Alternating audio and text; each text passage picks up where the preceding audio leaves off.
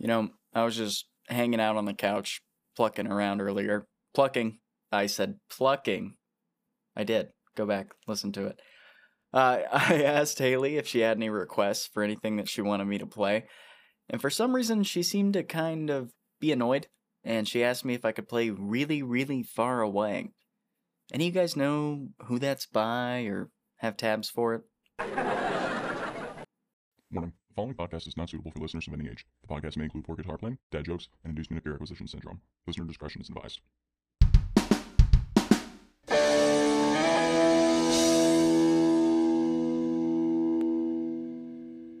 So this episode was actually recorded as another backup in case my work trip got extended. Uh, after all this, I'm out of pre-recorded episodes. So if you don't hear from me for a bit, maybe I'm still at work. Maybe I got kidnapped. Who knows? Either way, I hope there's a guitar in my cell. English musician Elton John has finished his farewell tour entitled Farewell Yellow Brick Road. His tour began over three years ago in Allentown, Pennsylvania, and he's just played his last show as of July eighth in Sweden. This tour consisted of over three hundred different concerts across the world, and has now taken the record as the top-grossing tour of all time, grossing over nine hundred million dollars as of this recording. Along with the documentary, the concerts have been recorded for both your viewing pleasure, as well as using the footage in a documentary that's set to be released on Disney Plus titled Goodbye Yellow Brick Road, The Final Elton John Performances. Disney Plus has live-streamed at least one of the shows at Dodger Stadium up to this point, including collaborative performances by stars like Dua Lipa and Kiki D. You know, it's kind of crazy when you think about just how much Elton John has done in his lifetime. He isn't just Elton John. He's technically Sir Elton John, as he was knighted by Queen Elizabeth in nineteen ninety-eight, and he was just recently appointed a member of the Order of Champions of Honor in twenty twenty by now King Charles. Elton John has been touring since nineteen sixty-two, first as a part of a band called Bluesology, and then as a solo artist. He's worked on films like The Lion King and Billy Elliot the Musical, and he even already had one movie made about him titled Rocketman. That's, you know, more movies than most people ever have made about them, and he's about to get a second one. Uh, not just viewing his accomplishments from a musical lens, he actually created a charity for AIDS research in nineteen ninety-two, and he's since raised over three hundred million pounds sterling for AIDS research and care. Just reading his biography seems to lead to the fact that he has this super crazy life, and while I was never really a big fan of his music, it's always sad to see a legend like him finally throw in the towel and stop touring. I feel like I at least owe it to myself to watch Rocketman now. Don't you? Epiphone has just announced the release of a new signature guitar, collaborating with Rush guitarist Alex Lifeson to deliver the Les Paul Custom Access. This guitar really just looks like a Les Paul in shape only, as it's got a Floyd Rose one thousand tremolo, a sleek transparent red finish revealing a quilted maple veneer and Grover tuners. The really interesting thing has to do with the actual controls. So the guitar has an Epiphone Ceramic Pro in the neck and a Pro Bucker three in the bridge, standard outfits for Epiphone Les Pauls, but it's got coil splits for both the humbuckers on push-pull pots, as well as a phase reversal push-pull tone pot for the neck pickup. It's honestly pretty intuitive for a Les Paul. As for the construction itself, it's a mahogany body and neck with an ebony fingerboard, and while it's still a set neck like a traditional Les Paul, it actually has a carved neck heel for easier access to the higher frets. Come to think of it, I know that's always one of my complaints when it comes to traditional Les Pauls. The neck heel is really blocky and it prevents you from comfortably hitting those extremely high notes and solos, so I like that they added that. What I do like about this is how it takes a traditional Les Paul and it tweaks it just enough to cater to someone with more modern tastes.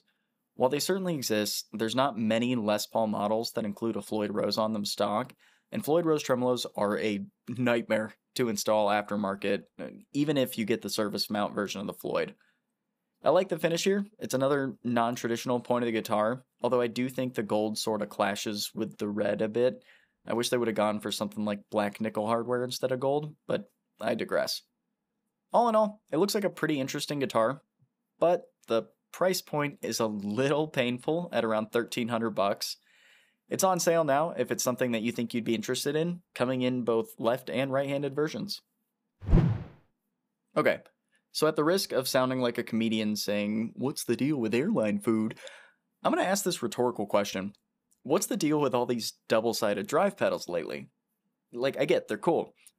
I get that a lot of people stack drive pedals together, but personally, I think I just feel weird using a double-sided drive pedal. Some examples of this are the coveted Analog Man King of Tone, which is two identical bluesbreaker circuits that possess different levels of gain on each side. Another is the J H S Double Barrel. One side of it is a modified clone of a Tube Screamer, and the other side is a modified clone of a bluesbreaker. Like, I understand the concept, for sure. But what I don't get is why they're becoming so popular recently. The most recent release in this onslaught of dual overdrives is made by a Spanish company called Finding That Tone. They've announced that they're releasing the Ambar Dual Overdrive, claiming that one side of this pedal is a T S ten style circuit, and the other side is a Klon style circuit. They seem to really be targeting John Mayer fans here. The Tube Screamer side has your usual suspects control-wise with knobs for volume, drive, and tone, as well as an added presence knob and a stock slash open switch, which, when in the right position, cuts the bass and treble to bring the mids even more to the front of your tone. The Klon side includes controls for gain and volume, but unlike the original, the Ambar includes a dual-band E Q with both bass and treble controls. Each side of the Ambar is independently foot-switchable, as almost every dual drive pedal is, and there's a nifty little toggle switch in the middle that allows you to reorder each side of the circuit to place either the T S ten or the Klon side first. Now, if you're somebody hunting after your new favorite dual stomp box, while I still don't necessarily understand the allure, you can head right over to Finding That Tone's website to pick one of these up for yourself at just around two hundred thirty US dollars, depending on the current exchange rate. So this week, I wanted to dive into the history of a specific gear manufacturer that undoubtedly everyone has heard of, Electro-Harmonix. They're one of the oldest operating effects pedal brands in history, and have produced classics such as the Big Muff, the Polyphonic Octave Generator, and the Electric Mistress, alongside more modern, innovative devices such as their nine series, Ocean's eleven Reverb, and numerous other more complex effects. One of the topics I see brought up on Reddit a lot as a discussion point is, if you were limited to only one pedal brand for the rest of your life, which one would you go with? And I think Electro-Harmonix is the easy answer to this question, simply due to how wide of a variety of effects they produce. You've got everything from clones of classics like their Tube Screamer clone, the East River Drive, and their Klon clone, the Soul Food, all the way to much more wild nonsense like the Clockworks and the Pitchfork. They just cover so much ground, and I could sit there and play around with their whole product lineup and probably never get bored.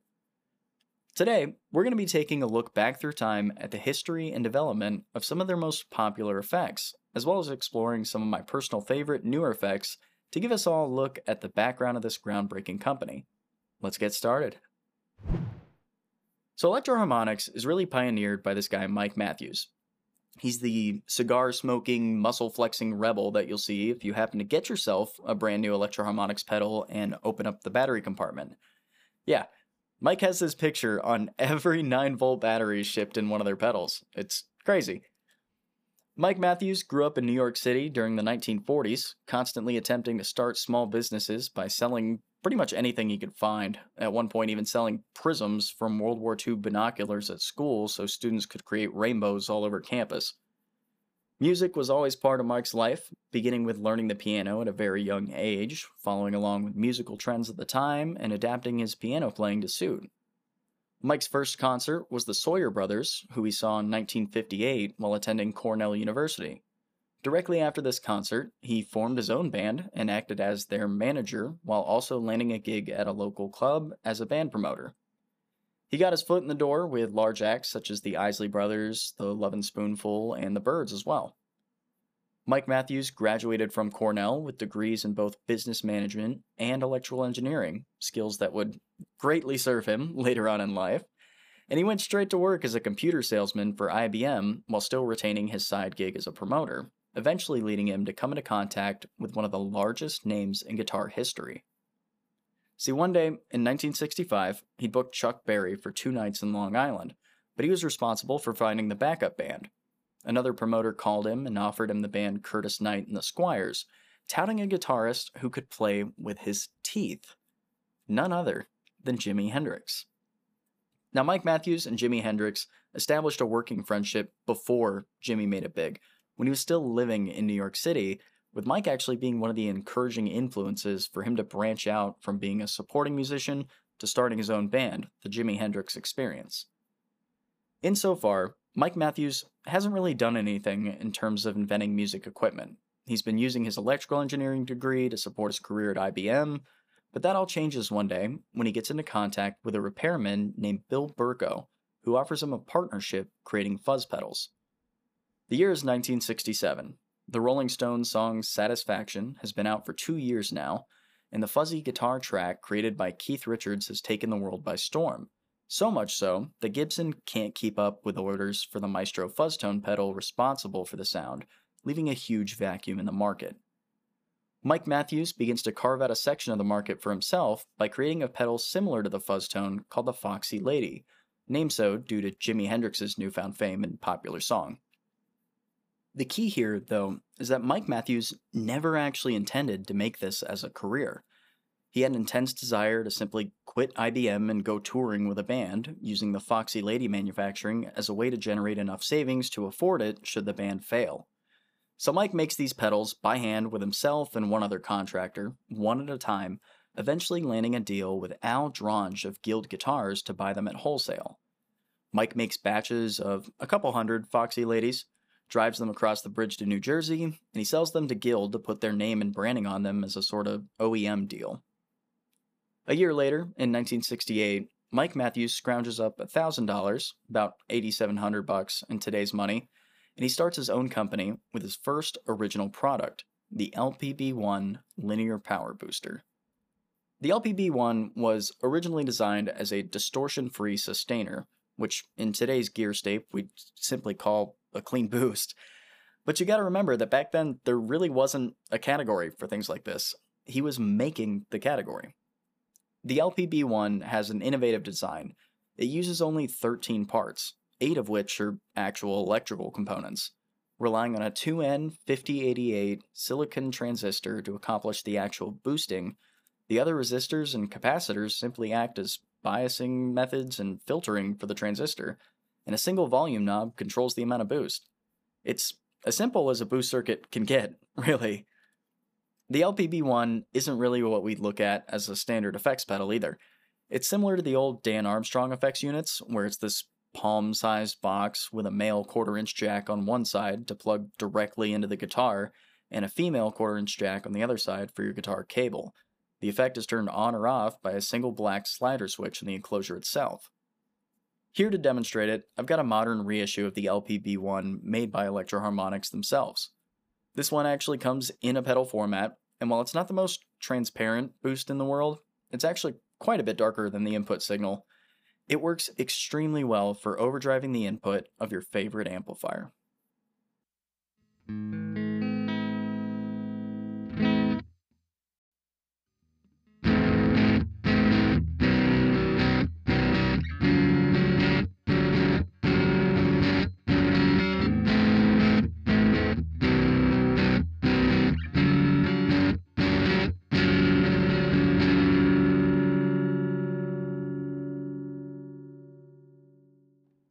The funny thing about the L P B one's design was that Mike actually contracted Bob Meyer from Bell Labs to design the device. When he went to go see the first prototype, Meyer had a little box connected in between his sustainer and the guitar, explaining that the guitar's signal was too quiet for his prototype, so he'd built a single transistor boost. We don't exactly know what happened to the original prototype, but that little box in between was what became the L P B one because Mike liked it so much. Sort of a happy accident on the test bench. In nineteen sixty-nine, Electro-Harmonix introduces undoubtedly their most famous pedal to date, the Big Muff Pi. The Big Muff Pi is an extremely unique design when it comes to fuzz pedals, with three large departures from the contemporary fuzz boxes of the time. The first is the number of transistors. Popular fuzz boxes like the Fuzz Tone, Fuzz Face, and Tone Bender use two or three transistors, usually germanium, making them extremely impedance sensitive and causing the transistor to become more spitty and gaty the hotter the ambient temperature around the transistors.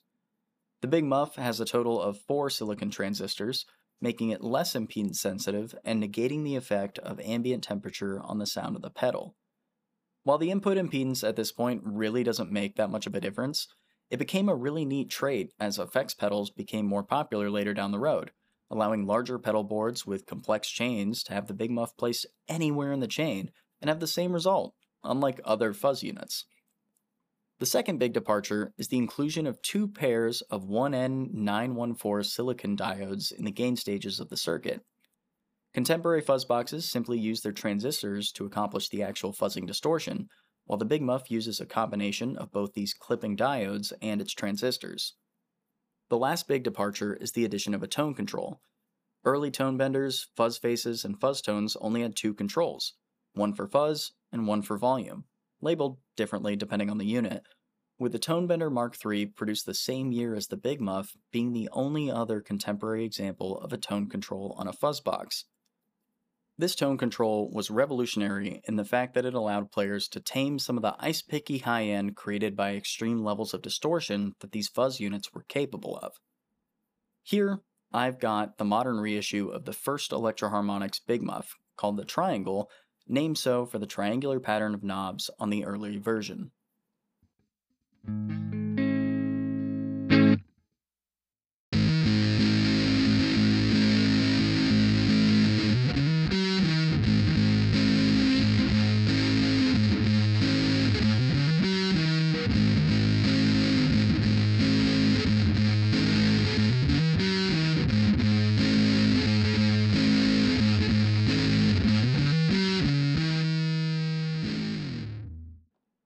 Now, as you probably heard, the only real downside to the Big Muff is that it's a very mid-scooped fuzz.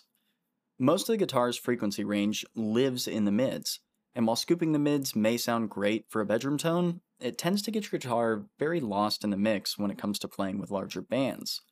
If you like the character of the Big Muff, but you want your mids back, you can always use an E Q pedal in the chain directly after it to return some of the character and power to your guitar in the mix. The Big Muff is still easily Electro-Harmonix's best-selling pedal, with them selling over three thousand of them a month. The Big Muff is also one of the most cloned circuits out there, with modern offerings like the Earthquaker devices Hizumidis and Hoof, various Wren and Cuff offerings, the Way Huge Swollen Pickle, and the J H S Muffaletta and Crimson. Mike Matthews has actually stated in an interview that he likes the fact that he's cloned so much, as his reissues are typically cheaper than the boutique clones. Every time a clone is released, it drives up interest in the Big Muff, and many people simply get an actual Electro-Harmonix branded Big Muff instead. Just a quick note as well, during this time in nineteen seventy-one, Mike Matthews actually released something called the Freedom Amplifier, a small combo amp with controls for volume, tone, and bite that ran off of a whopping forty D-cell batteries. Yeah, it was designed for venues that didn't have reliable power, but honestly, that many batteries just doesn't even seem worth it. One D-cell battery is almost half a pound, meaning that amp is sixteen pounds in batteries alone. In nineteen seventy-three, our beloved Big Muff Pi gets an update with what's known as the Ram's Head Big Muff, so-called because of its little Electro-Harmonix Ram's Head graphic in the lower corner. This is one of the most popular versions of the Big Muff, with guitarists like David Gilmour and Jay Mascis swearing by it, as well as yours truly. It's definitely my favorite version of the Big Muff. It's got more gain on tap than the Triangle, as well as a more evenly balanced frequency response that makes it more useful in a mix. It's not necessarily a large departure from the Triangle Muff. Electro-Harmonix didn't even market it any different until their reissues. It was just guitar players themselves making that distinction. Here, I've got the Electro-Harmonix Ram's Head reissue muff to demonstrate it.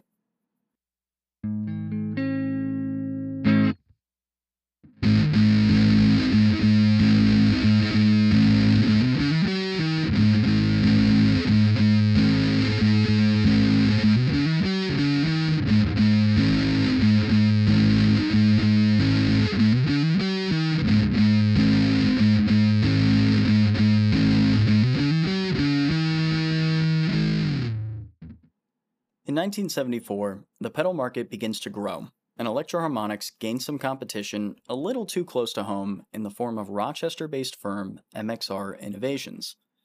M X R hits the market with their ever-popular Phase ninety phaser, a four-stage phasing unit, and Electro-Harmonix is quick to react with a four-stage single-speed non-phaser of their own, the Small Stone.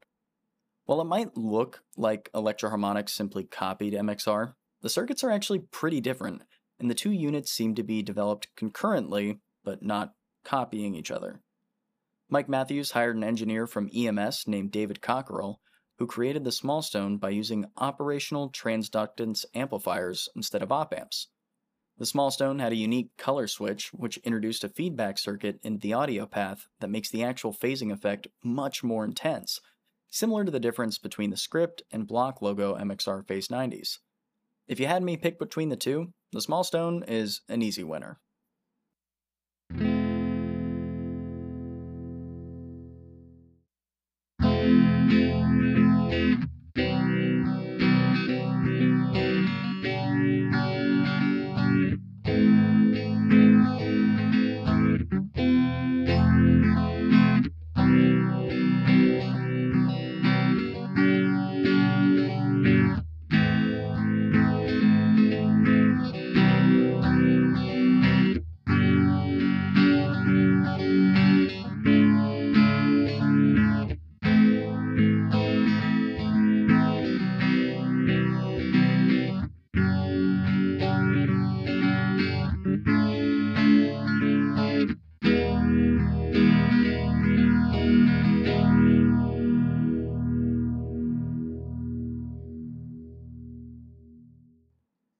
Now, I can't find a for sure date on this next one, but it seems to be around nineteen seventy-five when Electro-Harmonix releases one of the first octave pedals on the market, the Octave Multiplexer. The Octave Multiplexer is an interesting beast. It's an analog octave down with three controls, high filter, blend, and bass filter, as well as a two-position sub-toggle switch. It's a monophonic octaver, meaning it can only track one note at a time, but it does a great job of adding oodles of low end to your tone. Here, I've got a modern reissue of the Octave Multiplexer, which includes all the same controls, less than desirable tracking included. I'll be honest, when I bought this years ago, I thought that I was getting a cheaper version of a P O G. I plugged it in when I got it, and I was severely disappointed. While I don't use it much anymore, the only thing I really use an analog octave down for is on my Doom board, and I've been running an Aguilar Optimizer there for a while now. It still held down the fort for quite a bit in that position, and it's worth noting if you're looking for something to use sparingly on the cheap.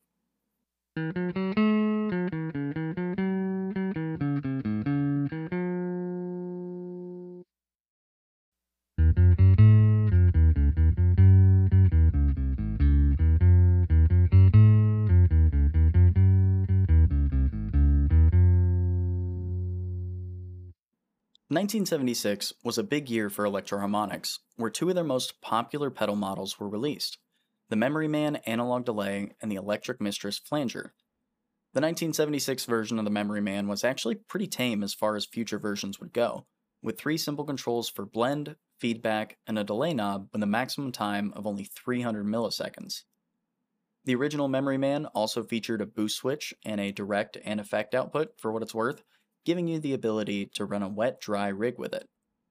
Eventually, the Memory Man would see updates that included things such as chorus and vibrato effects, where you could emulate the flutter and decay of tape echo and analog delay by adding modulation to the repeats. The Memory Man continued to receive update after update, including tap tempo, longer delay times up to eleven hundred milliseconds, and finally my favorite version, the Stereo Memory Man with Hazurai, Hazurai being a Yiddish phrase that means junk food or the kitchen sink. It's basically a Memory Man with all kinds of features such as tap tempo, presets, looping, and seven different delay modes to include a reverse delay. It's an insanely fun pedal.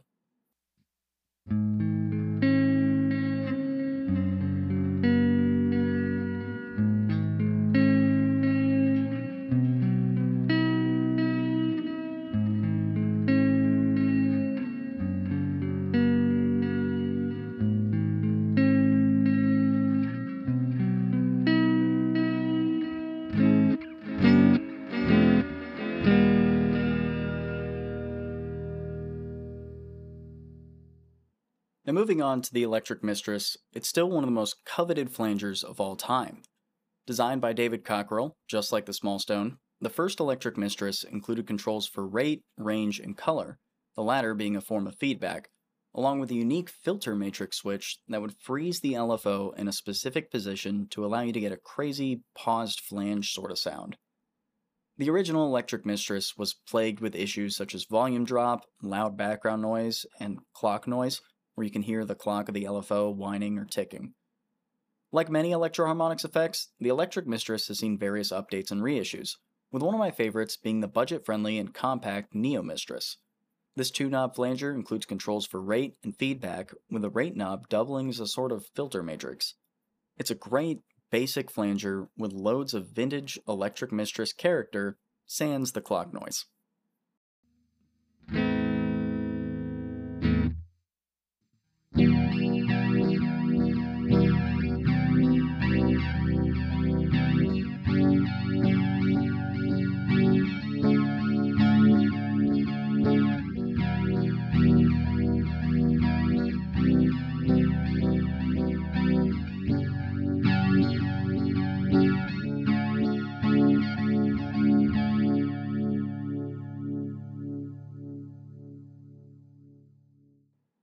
nineteen seventy-six also saw the release of my least favorite Electro-Harmonix pedal of all time, the Doctor Q envelope follower.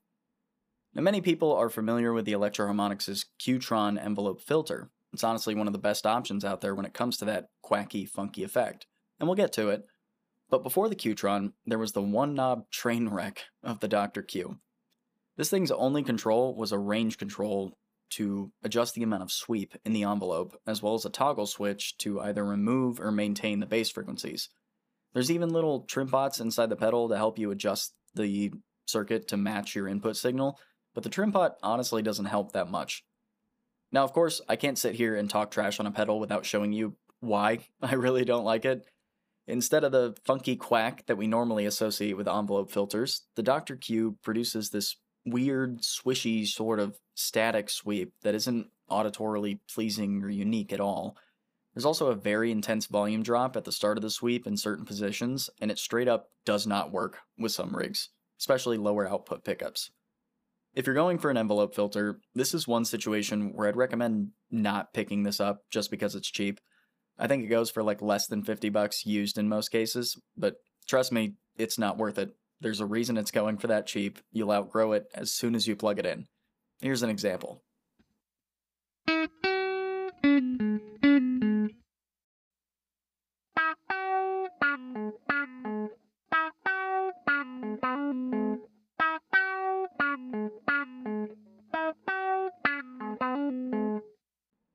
Alright, now that we're past that. In nineteen seventy-eight, the growing business of Electro-Harmonix is booming. Mike Matthews is recognized as New York's Small Business Person of the Year for the entire state. They're selling five million dollars a year in product, the equivalent of about twenty-three million dollars in twenty twenty-three. They're becoming an extremely large company. They released three more new models that same year, the Slapback Echo, the Screaming Bird Treble Booster, and the ever-popular Op-Amp Big Muff.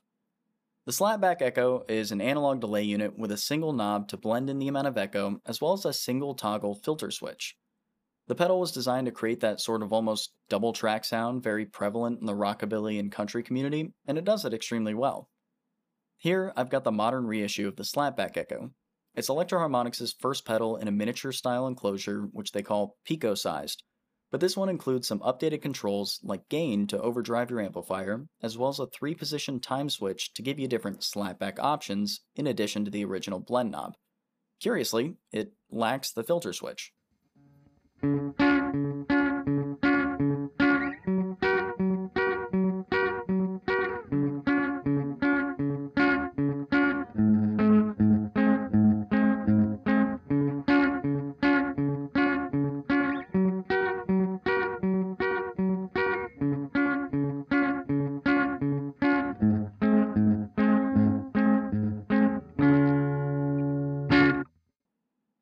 As you can see, it's really sort of a one-trick pony. This thing really shouldn't be your only delay. What you heard is kind of the full extent of what it does. But if you're looking for slapback echo, this thing is an easy win.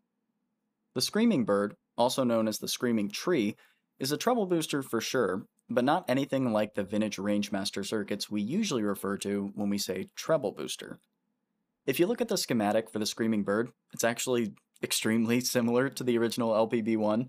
The only difference lies in the two film capacitors at the input and output sections of the circuit. The L P B one uses two one hundred nanofarad capacitors, while the Screaming Bird uses two two point two nanofarad capacitors. All this really does is create a filter to allow higher frequencies to pass through in the Screaming Bird. While this serves to create a treble booster in name, it really doesn't parallel to a Rangemaster-style treble circuit at all in terms of character and frequency response. I hesitate to compare this to the Doctor Q, as the Screaming Bird still does have some use, but it's definitely a miss compared to some of Electro-Harmonix's other pedals.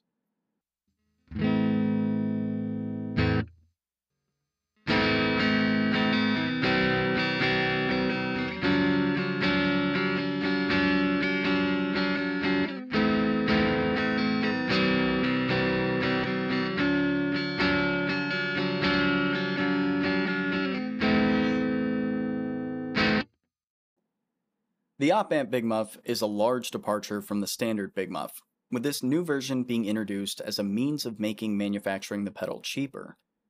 The op-amp Muff trades the silicon transistors of its ancestors for op-amp chips, specifically one forty-five fifty-eight, the same one used in the Tube Screamer, and one seven forty-one. While these Big Muffs were designed to sound the same as the original Big Muff, they had a different character entirely to them that sounds less organic and more grungy, entirely due to the replacement of the transistors with the op-amp chips. Describing it like that honestly makes it sound like a bad thing, but it really wasn't. The op-amp Big Muff has been extremely popular, and it was easily responsible for the basis of the tone on the Smashing Pumpkins' Siamese Dream album. Here, I've got the op-amp Big Muff reissue, which pays homage to Billy Corgan's use by even saying "Your Pumpkin Pie" on the box. This one actually includes a switch to disengage the tone control entirely, and while I don't find that very useful, because it gets way too trebly, but it's an attempt to keep the reissue historically accurate to the version of the op-amp Muff it was based off of. See, original Big Muffs not only had their foot switch to turn the pedal on and off, but a slider switch on the top of the pedal near the jacks to turn the pedal on and off as well. Up to this point, each version has kept this arguably redundant feature, but with one version of the op-amp Muff, this switch was now repurposed to bypass the tone control. Either way, it's a great sounding pedal with a unique character perfect for that grungy Siamese Dream style tone.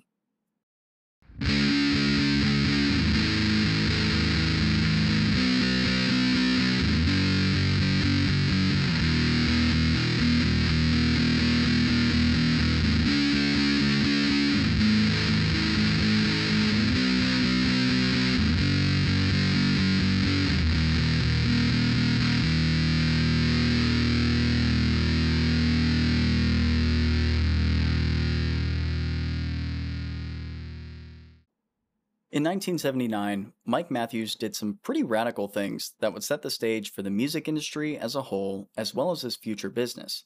The first was opening what was called the Electro-Harmonix Hall of Science, essentially a large convention-style facility where employees would do live demos of Electro-Harmonix products, as well as booths where a musician could try products for themselves. While this doesn't sound like the most innovative thing, as that's the whole concept of most musical instrument retailers today, it was revolutionary in the late seventies. Mike didn't even sell anything out of the Hall of Science. He just opened it on forty-eighth street, New York City, a street lined side to side with music stores, so that as soon as you left the Hall of Science with the impression of that fancy new Big Muff version, you could just stroll into a retailer of your choice, who just so happened to be Electro-Harmonix dealer, and buy it there for full M S R P.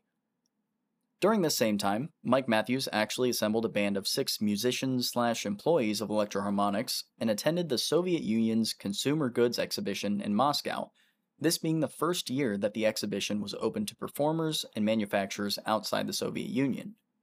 During this ten-day trip, the band would play live at Sokolniki Park, I hope I'm pronouncing that right, Sokolniki Park, to advertise Electro-Harmonix products, as well as develop and build relationships with Russian contractors and manufacturers. This same year, Electro-Harmonix also released the Small Klon, a Bucket Brigade-equipped analog chorus with its classic single-knob, single-switch control scheme. The small clone's controls were a knob for rate and a slider switch for depth, which isn't the most in-depth, pun intended, you could get control-wise by any means, but it was simple enough and built like a tank so that anyone could plug it in and get a great modulated core sound without much fuss. It was made extremely popular by Kurt Cobain of Nirvana, being an integral part of his sound. For me, I'm not too crazy about this, as it being my only chorus. I would much prefer something with a little more control, like an M X R analog chorus. You'll see in the demo, it kind of gets a little wacky and a little too vibrato-y for my taste, and it tends to make some goofy South Park intro-style sounds if you set it the right way. It's fun to mess around with, but I don't know how useful it would be on a recording, for me personally.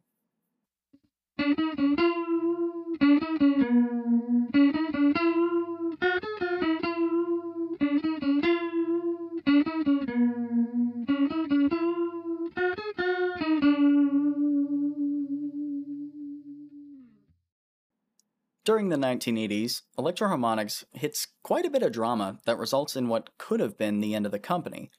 They only release one big pedal during this time period, the Qtron envelope filter. And before we get into the drama, let's talk about the Qtron. The Doctor Q wasn't really anything to write home about. You guys all heard it.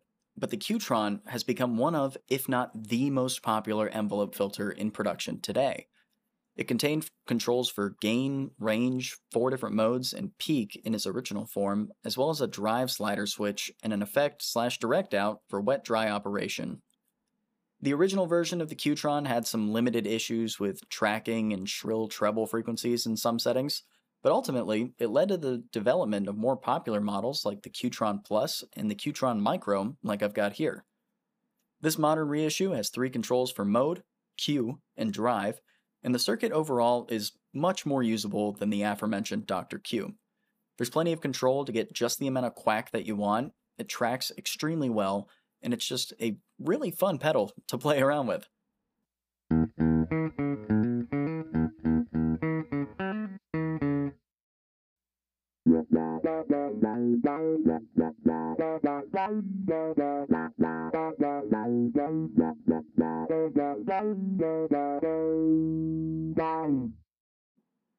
In nineteen eighty-one, Electro-Harmonix was the target of the Plastic Molders and Novelty Workers Union, where they organized a protest outside of Electro-Harmonix facilities in order to garner a union agreement with Mike Matthews.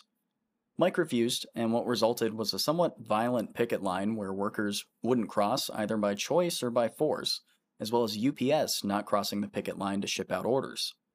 The strike caused such a large disturbance that Electro-Harmonix lost its financing from Philadelphia National Bank and quickly became unable to pay their bills. At one point, close to the end, Mike Matthews was running a limited factory equipment and lighting off of a gas-powered generator before the National Labor Relations Board ordered the strike broken, but the damage was already done and the factory ultimately closed along with Electro-Harmonix.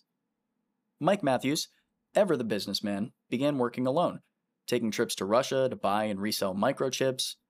Only a few years into this venture, Mike gets into contact with a Soviet manufacturer of vacuum tubes after determining their tubes are perfect for use in guitar amplifiers. He begins to act as a middleman, importing Soviet-manufactured tubes for American and British amplifier manufacturers and customers. The factory that Mike was getting his tubes from defaulted on their debts and was forced to sell the business, and Mike's ever-growing client list drove him to accept the offer and purchase the factory after the collapse of the U S S R. During this time, Mike Matthews notices that vintage Electro-Harmonix pedals, which have been out of production for nearly a decade, are becoming extremely popular and commanding high prices on the used market. So he begins venturing into manufacturing pedals again under the Electro-Harmonix name. He begins with a Big Muff version that he contracts the manufacturing to a previous military factory in Saint Petersburg, leading to the development of the Russian Big Muff in nineteen ninety-four. The Russian Big Muff is quite a bit different than the standard sort of Big Muff response, likely due to the differences in components used in the Russian factories. It has a much more defined low end, less overall gain, and possesses quite a bit more clarity than a standard Big Muff. It's certainly a favorite among many people. Before we get to the sound demo, I just need to address one rumor and put it to rest. For some reason, it's been floating around that the Russian Big Muffs were either made of landmine cases or old tank armor left over from this military factory. It couldn't be further from the truth. They're just regular bent steel chassis. Nothing special about them. It'd certainly be cool if they were made of tank armor, though.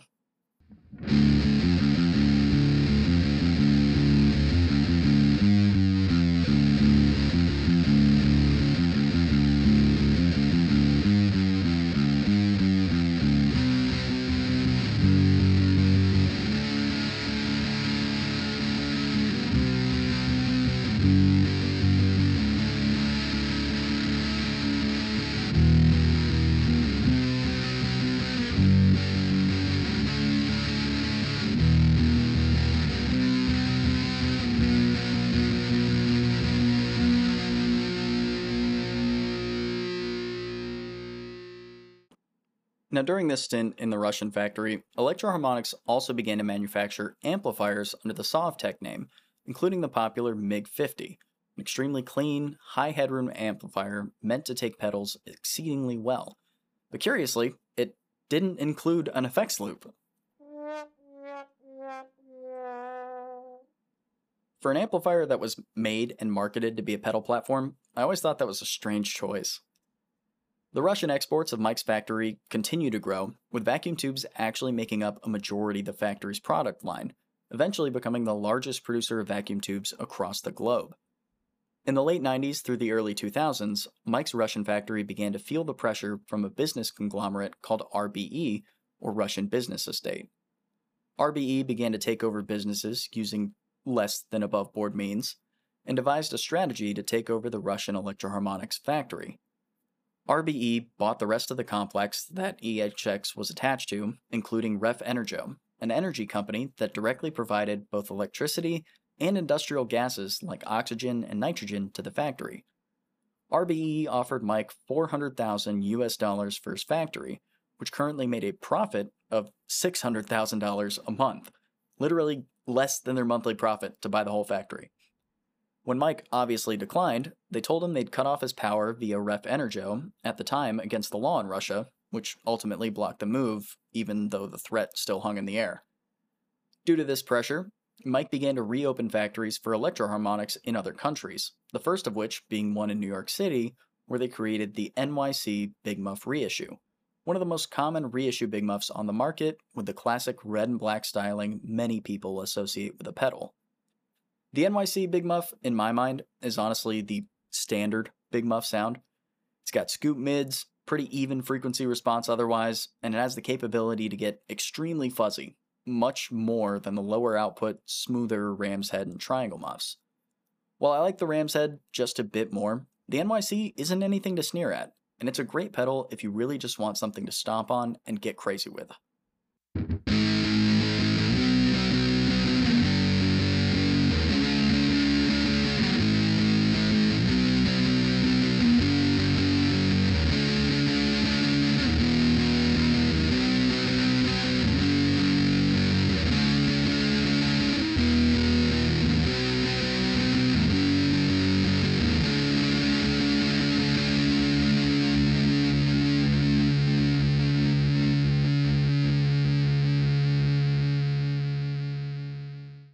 Now back in Russia, the issues with R B E are still ongoing, and it leads Mike to actually start a campaign called Rock and Roll versus Racketeering, which eventually saw success when Mike went before the Anti-Monopoly Commission in Russia and won in court. Electro-Harmonix still had their energy shut off, but it was restored by the governor the next day. This failure led racketeers to do everything they could to interrupt manufacturing by intimidating workers and causing loud noises and distractions with things like jackhammers outside the complex. Eventually, Electro-Harmonix's protests would work, but the chief prosecutor that actually assisted Electro-Harmonix would be assassinated for his work. It's unclear whether or not it was actually due to the support of Electro-Harmonix and government corruption, but it's kind of wild to think that a guitar company could indirectly result in the assassination of a government official in Russia. I mean, that's like Cold War style stuff. Almost as crazy as that guy David Packhouse, who was an international arms dealer who went on to create a drum machine pedal. Yeah, look him up. It's crazy. His name's David Packhouse. That movie War Dogs with Jonah Hill was about him and now he makes a drum machine pedal. It's just weird to think about. Electro-Harmonix has continued operations with factories in various parts of the world, creating things such as their nine series, including the Key nine, Mel nine, Bass nine, B nine, C nine, and Synth nine preset-operated instrument simulation pedals, and even doing a recent collaboration with J H S based on the Lizard Queen, a fake pedal that Josh walked through building on the show in the style of vintage Electro-Harmonix manufacturing. Which, by the way, if you haven't seen this video, it's actually really interesting. He goes through everything from prototyping the circuit to making the logos and screen printing with Electroset letters. It's a cool look back into history. My favorite pedal from the modern Electro-Harmonix era is actually pretty simple, the Soul Food. It's a simple, straightforward Klon clone that has the same three controls as the original for volume, treble, and drive. While it's not the most feature-rich or the coolest-looking Klon clone out there, it's one of the cheapest ones, and even features selectable and true bypass. It was one of my first Electro-Harmonix pedals, and I'm still a big fan of it.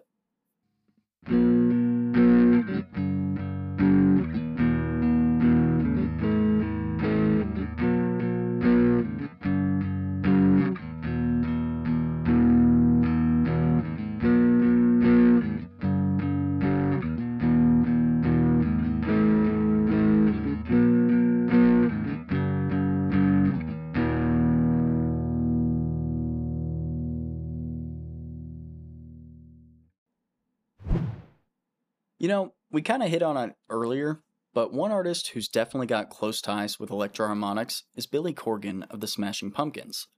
His tone is easily defined by his characteristic use of the op-amp Big Muff, especially on the albums Gish and Siamese Dream. This week, we'll be looking at Billy Corgan's tone off the song Cherub Rock from the Siamese Dream album.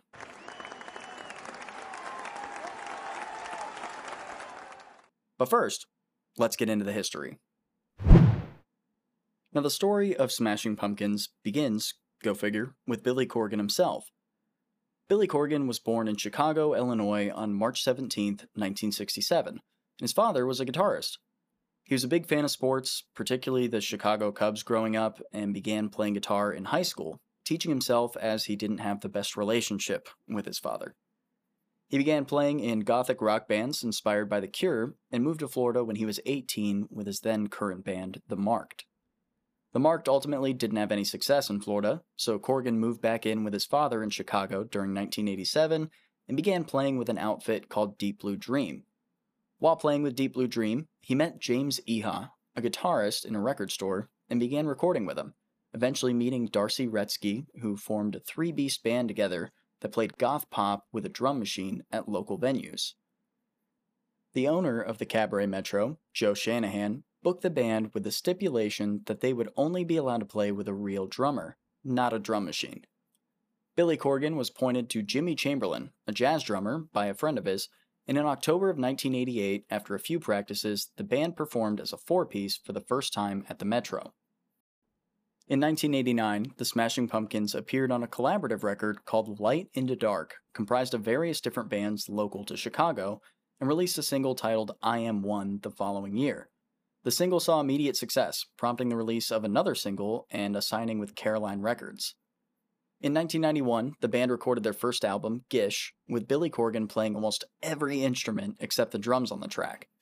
Gish had enough success to drive the band to continue, leading them to release an E P, then opening for larger acts like Guns N' Roses and Red Hot Chili Peppers on tour. Every member of the band suffered during this period, with James Iha and Darcy Retsky breaking up, Corgan becoming depressed, and Chamberlain developing a substance addiction, which led to a much more somber tone in the next album. In nineteen ninety-two, the Smashing Pumpkins moved to North Georgia, outside of Atlanta, to avoid distractions to the recording. Due to tensions within the band and Chamberlain's addiction, it took over a quarter of a million dollars and four months just to record the album. When Siamese Dream was finally released, it entered the Billboard charts at number ten and saw extreme commercial success. The band was instantly catapulted into the limelight and became headliners at Lollapalooza and Reading in nineteen ninety-four and ninety-five. In nineteen ninety-five, the Smashing Pumpkins went into the studio to begin work on their third album, Melancholy and the Infinite Sadness. Gosh, what a cheerful name. A massive album of over two hours in length that entered the Billboard charts at number one when it released and was certified platinum ten times. That's ten million copies in the United States alone. Insane. The album earned the band seven separate Grammy nominations, of which they earned one for the best hard rock performance for the song Bullet with Butterfly Wings, also the very fitting trailer music for the video game Dead Space two. In nineteen ninety-six, the band went on a world tour due to the album, which led to Billy Corgan's signature look where he went bald, wore a long-sleeve Zero t-shirt, and wore silver pants. Unfortunately, this tour was plagued with issues, where a fan was killed in the midst of a mosh pit. During the tour in nineteen ninety-six, the band's supporting keyboard player, Jonathan Melvoin, as well as drummer Jimmy Chamberlain, overdosed on heroin. Melvoin passed away. Chamberlain survived, but was arrested for possession and subsequently fired from the band, being replaced by Matt Walker. The overall sound of the band would go through a larger change with their nineteen ninety-eight album Adore, where the band would focus more on electronic music. While Adore would enter the charts at number two, it would receive very limited commercial success, failing to even garner platinum status. The tour in support of Adore was quite a unique venture, however, with one hundred percent of ticket sales being donated directly to local charities near the cities they played at, totaling almost three million dollars worth of charitable donations, and the band funded the actual tour themselves. In nineteen ninety-nine, Jimmy Chamberlain rejoined the band for a short tour. The tour was racked by the, the fact that Darcy Retzke was leaving the band during the recording of their fifth album, Machina slash The Machines of God, and replaced by Melissa Auf der Mar. Machina released in two thousand to enter the charts at number three, but once again saw limited commercial success, which ultimately led to them releasing one more album, Machina two. Machina two was released with the permission to distribute the album freely on the internet, as the band only pressed twenty-five copies to vinyl that were distributed to friends due to their previous record label, Virgin Records, declining to offer Machina two as a free release. In late two thousand, the Smashing Pumpkins played their goodbye show at the Cabaret Metro in Chicago, Illinois, the same club as their first show. During two thousand one, Billy Corgan and Jimmy Chamberlain briefly came back together as part of their supergroup Zwan, which would eventually break up. In two thousand four, there was a variety of tweets where Corgan blamed various members of the band for various accusations, including breaking the band up. It really wasn't a good look.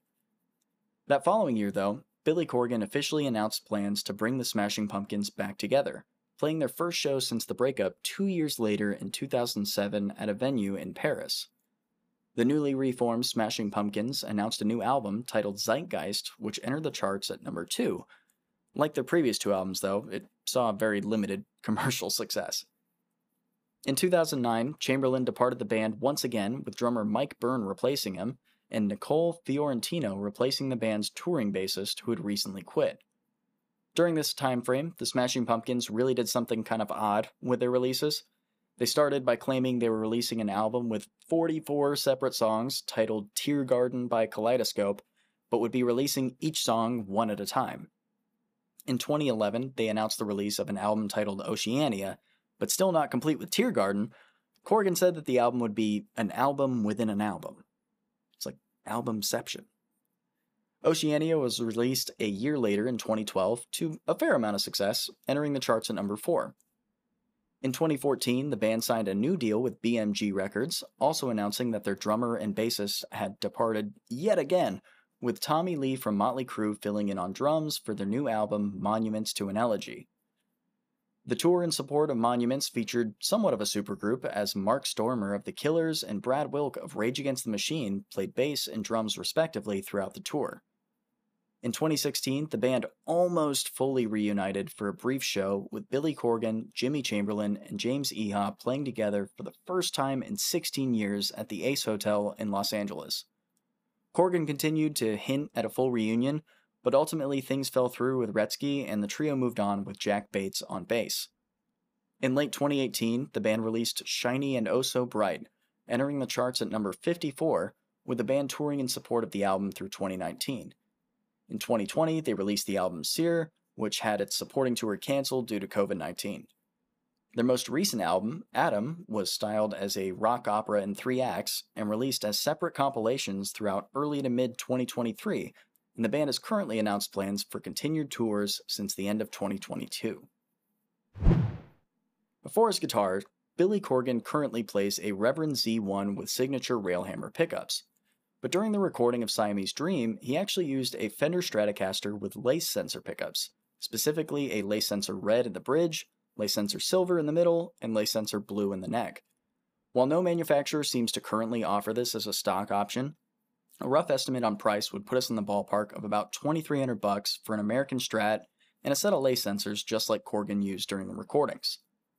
Lace sensors are actually a bit of a unique pickup situation. They're surrounded by a magnetic plate that allows them to be extremely low noise while being much lower output, similar to a Jaguar pickup.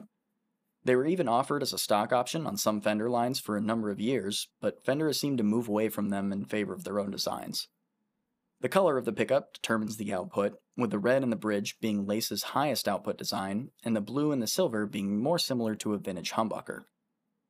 If you're really pining for having a set of Lace sensors in your guitar and happen to be handy with a soldering iron, you can always pick up a Squier Classic Vibe Strat and replace the pickups with the same set Billy Corgan used. This will put you at about seven hundred sixty bucks, all said and done, with the pickups nearly costing the amount of the guitar. While it's not very budget friendly and it requires some work, for somebody that needs that die-hard Smashing Pumpkins tone on a budget, this is certainly one route to go. Just be aware that Lace sensors don't sound all that similar to your classic Stratocaster pickups, so you'll be pushing your guitar tone more in that direction than it would be if you were using a more standard set of Strat pickups. Here, I'm going to be using my Cort G two ninety. It's the older version, not the G two ninety Fat, and it's loaded with an E M G eighty-nine in the bridge that's coil splittable, and two E M G single coil S As in the middle and neck. It has a swamp ash body, maple top, rosewood fingerboard, maple neck, Spurzle tuners, and a graphite nut. It's an extremely well-made guitar, and if you can find one on the used market, they go for about four hundred bucks, and I highly recommend that you pick one up. It looks beautiful, and it feels extremely comfortable to play. I'm going to coil split the bridge pickup so we get a higher output single coil, similar in behavior to a Lace Sensor Red. For his amplifier, Billy Corgan is known to be a heavy user of the Marshall J C M eight hundred, a hot rod British amp regularly seen in the hard rock and heavy metal scenes. These amplifiers have two inputs for high and low sensitivity, a preamp volume, master volume, three-band E Q, and a presence control, as well as a level switchable effects loop and two impedance selectable speaker outputs. They're a beast of a one hundred watt amp, but they sell for just over thirty-five hundred bucks, certainly not in the budget realm that we're looking at. Now, if you're still looking for a Marshall tube amplifier with one hundred watts of power, the Marshall D S L one hundred head has you covered with two channels for classic and ultra gain, a three-band E Q, presence and resonance controls, onboard reverb, master volume, a switchable effects loop, and a cabinet-emulated output. You're still paying out the nose for it at about twelve hundred bucks, but it's much more manageable than the full price of a J C M eight hundred. Here, I'm going to be using the Vox Valvenergy Copperhead drive, a one hundred eighty dollar amp in a box based on a hot-rodded Marshall that includes controls for volume, a three-band E Q, gain, and a two-position bright toggle switch. It's also using Korg's new tube technology to include a miniature-sized but fully functional vacuum tube inside the circuit to make it respond and feel more like a real tube amplifier. In addition to the Copperhead drive, we're going to be using the Two Notes Cab M Plus for a very specific reason. While this thing clocks in at about three hundred bucks, it's probably the most useful device in my entire studio, and I use it almost daily. If I were to say it's just a cabinet simulator, while that's correct, I'm not doing it justice at all. This thing is a full cabinet, mic, and room simulator with extra tools like the ability to apply its own E Q, as well as simulate power amps and a preamp. The reason that I'm using this is that we know that Billy Corgan's J C M eight hundred was modded to use K T eighty-eight tubes, so we'll be throwing the Copperhead drive into the Cab M Plus with a K T eighty-eight power amp sim active and a Marshall four by twelve cab sim to get as close to Billy Corgan's rig as humanly possible. We've set the Copperhead drive with the volume at about eleven o'clock, bass at one o'clock, middle at two o'clock, treble at one o'clock, and gain at nine o'clock and the bright switch engaged to form the basis of our tone.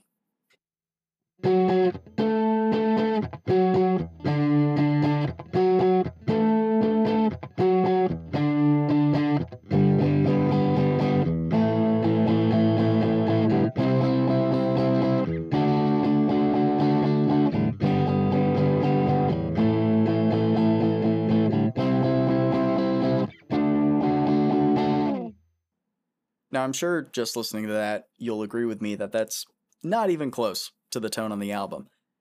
The pedals are a really big part of this, and part of that tone on the Siamese Dream album comes from the distortion pedal, the M X R Distortion two, a four-knob, hard-clipping evolution of the Distortion Plus, which includes controls for drive, resonance, filter, and output. Distortion twos were only made from nineteen seventy-nine to nineteen eighty-four, and they're no longer in production. Vintage units will typically run you anywhere from two hundred to three hundred bucks if you can find them. Here, I'm going to be using the M X R Distortion Plus for only ninety-nine bucks.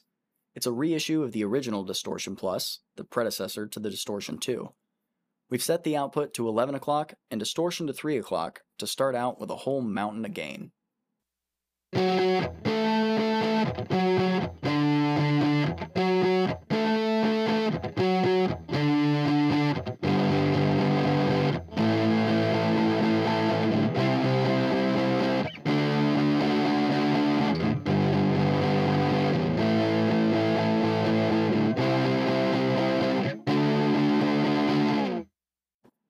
The one device that probably imparts the most character on the tone for Siamese Dream is easily the op amp Big Muff. It's got a very trebly, aggressive distortion to it that feels like a wall of sound hitting you square in the chest as soon as you hit your first power chord. Original vintage units, like the one Billy Corgan used, will run you anywhere from five hundred to seven hundred bucks on the used market. Thankfully, Electro-Harmonix has taken good care of us with the op amp Big Muff reissue, a ninety-six dollar approximation of a vintage V five op-amp Big Muff, complete with tone control bypass switch. Here, we've set the volume to eleven o'clock, tone to just a hair past noon, and sustain to three o'clock. Keep in mind here that with both the Big Muff and the Distortion Plus running at the same time, we've got such an insane amount of gain going on that we're really going to need a pretty strong, quick noise gate to cinch down on the noise floor. It gets pretty gnarly.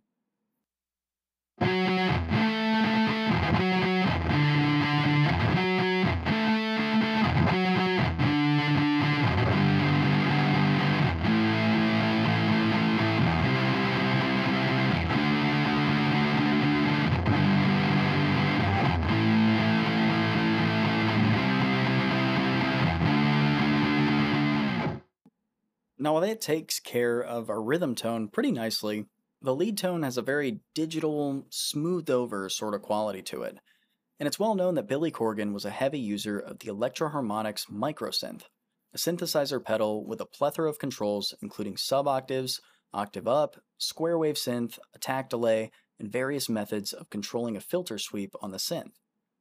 While these units typically go for a little over three hundred bucks, we can save quite a bit by running with a Boss S Y one synthesizer like I am here. It looks relatively simple, with four knobs and two rotary switches and Boss's compact enclosure, but this pedal is honestly like a sleeper car. You know, like one of those Camrys that looks like trash, but it has a tricked out engine and nitrous going on under the hood.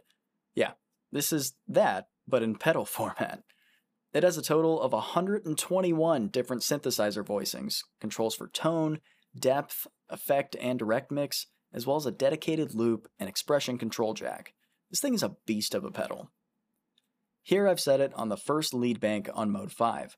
I've set the tone to two o'clock, depth at eight o'clock, direct mix all the way off, and effect level at two o'clock for a great synthy guitar tone that's easily heard during the solo on the lead guitar of this song.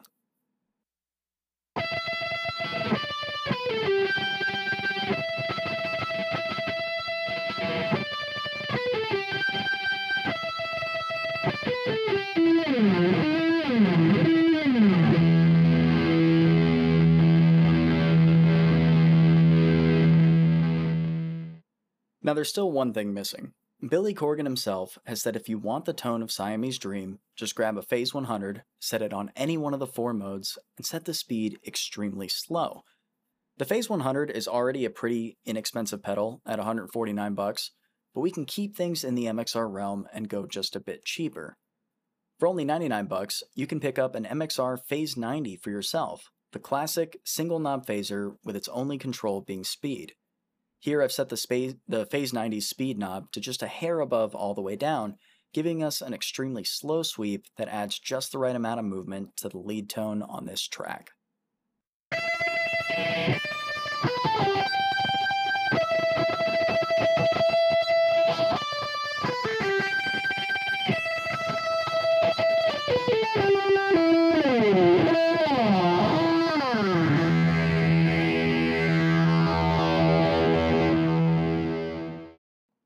that's it. While the original rig comes out to just over seven thousand dollars, our rig only clocks in at a grand total of one thousand three hundred seventy-three dollars, making a total savings of over five and a half grand. This is one dream that won't be a nightmare for your wallet. Ah, that was bad.